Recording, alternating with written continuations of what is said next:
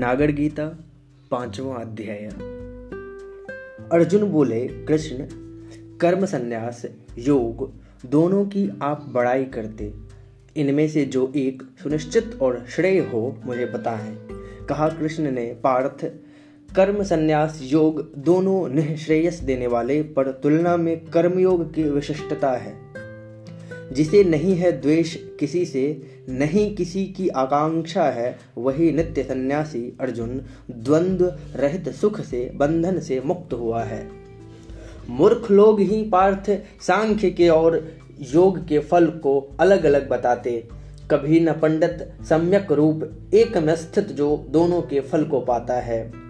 योग भी वह स्थान प्राप्त करता जिसको सन्यासी पाते। योग्य सांख्य को एक देखता, जो कुंती सुत वही देखता बाकी अंधे।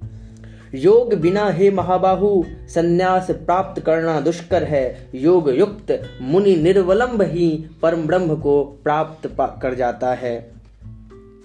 विजितात्मा, विजितेंद्रिय और विशुद्धात्मा जो सर्वभूत आत्मा से एक ही भाव हुआ हो योग युक्त जो कर्मों को करते रहने पर भी अलिप्त है। युक्त तत्वविद ऐसा माने, किंचित कर्म नहीं करता मैं। यानी सांस, गंध लेने में, भोजन करने, वचन बोलने, पलक भांजने, दृश्य देखने, सोने, सुनने, छूने, चलने, ग्रहण, विसर्जन करने में इंद्रियाँ, इंद्रियों के अर्थ की अनुवृत्ति है। संग त्याग कर सब कर्मों को ब्रह्म समर्पित कर देता जो उसको पाप नहीं छूता है, जैसे पद्म पत्र को पानी।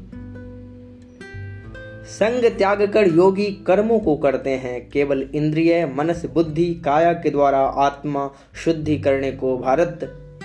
युक्त कर्म फल त्याग नैष्ठिकी की शांति प्राप्त करता है, लेकिन जो अयुक्त है, फलासक्त, कामनाबद्ध होता है भारत। पार्थ, वशीदेही निश्चय ही कुछ न करता और न कराता। नवद्वारपुर में मन से सब कर्म त्याग कर सुख से बसता। प्रभु भी लोगों का कर्तापन, कर्म कर्म फल में संयोग नहीं रचते हैं, मात्र स्वभाव प्रवर्तित होता। सुकृत किसी का, कुकृत किसी का विभू को व्याप्त नहीं होता है। पार्थ ज्ञान, अज्ञान वृत्त है। उसके कारण जीव सभी मोहित होते हैं, पर जिनका अज्ञान ज्ञान से नष्ट हो चुका, वही ज्ञान द्वारा आदित्य समान ब्रह्म का दर्शन करते। पार्थ ज्ञान ने जिनका कलमस काट दिया है, जो निष्ठा, मन और बुद्धि से ब्रह्म परायण, वही परम गति को पाते हैं। जो हैं पंडित, विद्या विनय समन्नत ब्राह्मण, गो गज श्वान स्वपच सबके प्रति अर्जुन समदर्शी होते हैं। जो साम्य स्थित वे इस जीवन में ही भव संसरण विजेता, क्योंकि ब्रह्म निर्दोष तथा सम, इस कारण वे ब्रह्म स्थिति हैं। जो प्रिय पाकर हृष्ट और अप्रिय पाकर उद्विग्न न होता प्रथा पुत्र वह असमुढ़ स्थिर बुद्धि ब्रह्मविद ब्रह्मस्थिति है। बाह्य स्पर्श से अनासक्त जो उसे आंतरिक सुख मिलता है ब्रह्म योग युक्तात्मा जो है, अक्षय सुख अनुभव करता है। जो संस भोग, जगत के आदि अंत भय दुखयोदित है। कौनतेय ज्ञानी जन उनमें रमण न करते।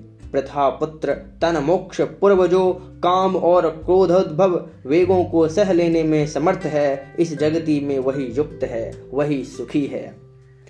अंत सुख अंत प्रकाश अंतराराम जो ब्रह्मभूत है, उसे योगी को पार्थ ब्रह्म निर्वाण प्राप्त निश्चय होता है, जो गत कलमस नष्ट द्विधा है, सर्वभूत हित रत यतात्मा है, ऐसे ऋषि को पार्थ ब्रह्म निर्वाण प्राप्त निश्चय होता है।